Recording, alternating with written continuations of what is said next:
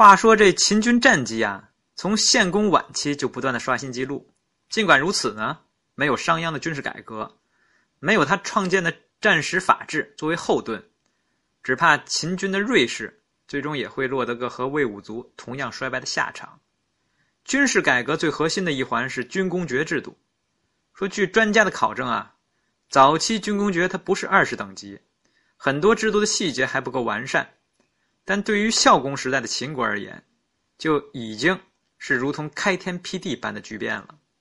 军功爵制早在孝公三年就已经颁布，但秦民呢，居然等了足足的五年，才迎来征军功的机会。在元礼之战中呢，秦军斩首七千，攻取了重镇少梁，这是秦国自变法以来首次大捷。这个按照商君之法的这个规定呢。说是能得甲首一者，赏爵一级，一田一顷，一宅九亩，一出庶子一人，乃得人兵官之力。这是在《商君书经内》中一文提到的。由此推断啊，本次受爵的战斗英雄应该达到千人的规模。受益者呢，不少于当初改口称新法便利的民意代表。孝公十年的破降安邑之战，十一年的包围。魏国固阳之战也都取得了胜利，这两次战役的斩首情况不明，但毫无疑问会出现一批新的军功爵户。过去的秦军高层是以宗室贵族为主体的，而秦孝公发动的这几场战争，让外邦的宾客未央与本国的平民军事人才开始抬头了。秦国，尤其是秦军的高层开始逐步换血，让变法派在军中站稳了脚跟。这对激活秦国全民战斗力有着无可估量的意义。正是在这种新机制下，司马错、白起、王翦这样平民出身的名将才有扬名天下的机遇。打完这几仗之后呢，秦国开始安心搞第二轮变法了。而细心的朋友大概会发现啊，商鞅在新一轮改革中选择的几个时间点，基本符合更三余一的周期率。说孝公三年至十一年，整整是九年啊。正逢第三个更三余一的周期，理论上已经积攒了三年的余粮。据这个司马迁说呢，这个九九年过去之后啊，说是秦民大悦，道不拾遗，山无盗贼，家祭人足啊。这为全面推行新轮新一轮变法呢奠定了物质基础。秦国能在孝公十二年一口气完成迁都咸阳、土地改革、全面推行县制、统一度量衡等烧钱项目。注意，这些都是烧钱项目啊，与这个前面九年改革积累的财富是分不开的。有趣的是啊，孝公十四年这初为父，恰好是变法的第十二年，也就是第四个更三余一的周期。孝公二十年，叫诸侯逼贺，秦使公子少官率师会诸侯冯泽朝天子，正逢变法的第十八年，第六个更三余一的周期。从理论上说呀。此时的秦国是已经结余了这个六年的粮食，属于《汉书·食货志》定义的平阶段，太平盛世这个平阶段。太呢，太平，太平的基本条件是二十七岁，以九年时。秦国在秦国在发展速度不停滞的情况下，还需要至少九年的努力。然而，当然了，大争之势，诸侯兼并，不可能有真正的太平之势。此处仅仅是从经济指标来衡量秦国变法的成效。说由于生产力的提高，国内秩序较为安定，在外战中呢又斩获颇多，秦国就形成了农战一体化的良性循环。综合国力增长速度是冠绝天下，崛起的势头势头呢已经是遏制不住了。从这个角度看啊，商鞅变法生效还真是快呀。想当年啊。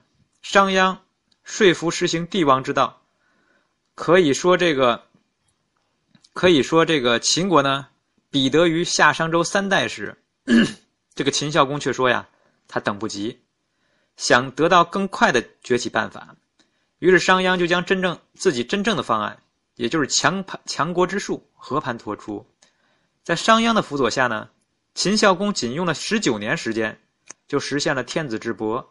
二十年实现了诸侯逼贺的这样的一个功绩，这个崛起速度纵然没有刷新战国历史记录，也足够让群雄震惊了。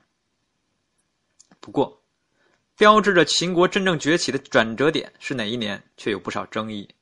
司马迁在《史记·楚世家》中写道：“啊，说楚宣王六年，周天子贺秦献公，秦始富强，而三晋一大，魏惠王齐威王尤强。”司马迁的看法是颇有代表性的。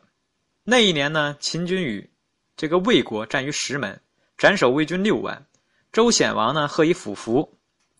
两年之后，秦献公安排大庶长国，这个征伐魏国少梁城，俘虏了魏国的太子和丞相公叔痤。从此之后啊，秦国就极少败仗了，声威呢几乎是一路上涨。所以不少人与太厉公一样，把周显王和秦献公作为秦国富强的转折点。严格来说，这是有问题的，因为进行真正的综合实力对比，我们会发现啊，秦国并没有超越魏国。否则的话呢，秦孝公就不用煞费苦心的变法了。如前所述啊，商鞅变法的各项措施是在不同时间点生效的。例如，奖励耕织在变法的第三年就生效了，奖励军功则是在变法的第五年开始发威。全面推行这个县制，直到变法的第十年才得以实现。而土地改革、度量衡统一等问题，也是在迁都咸阳后才进行的。税制改革与土地改革同一年进行，但出为赋却是在两年后。因此啊，不同时间轴上的秦国综合国力、数量级是不可混为一谈的。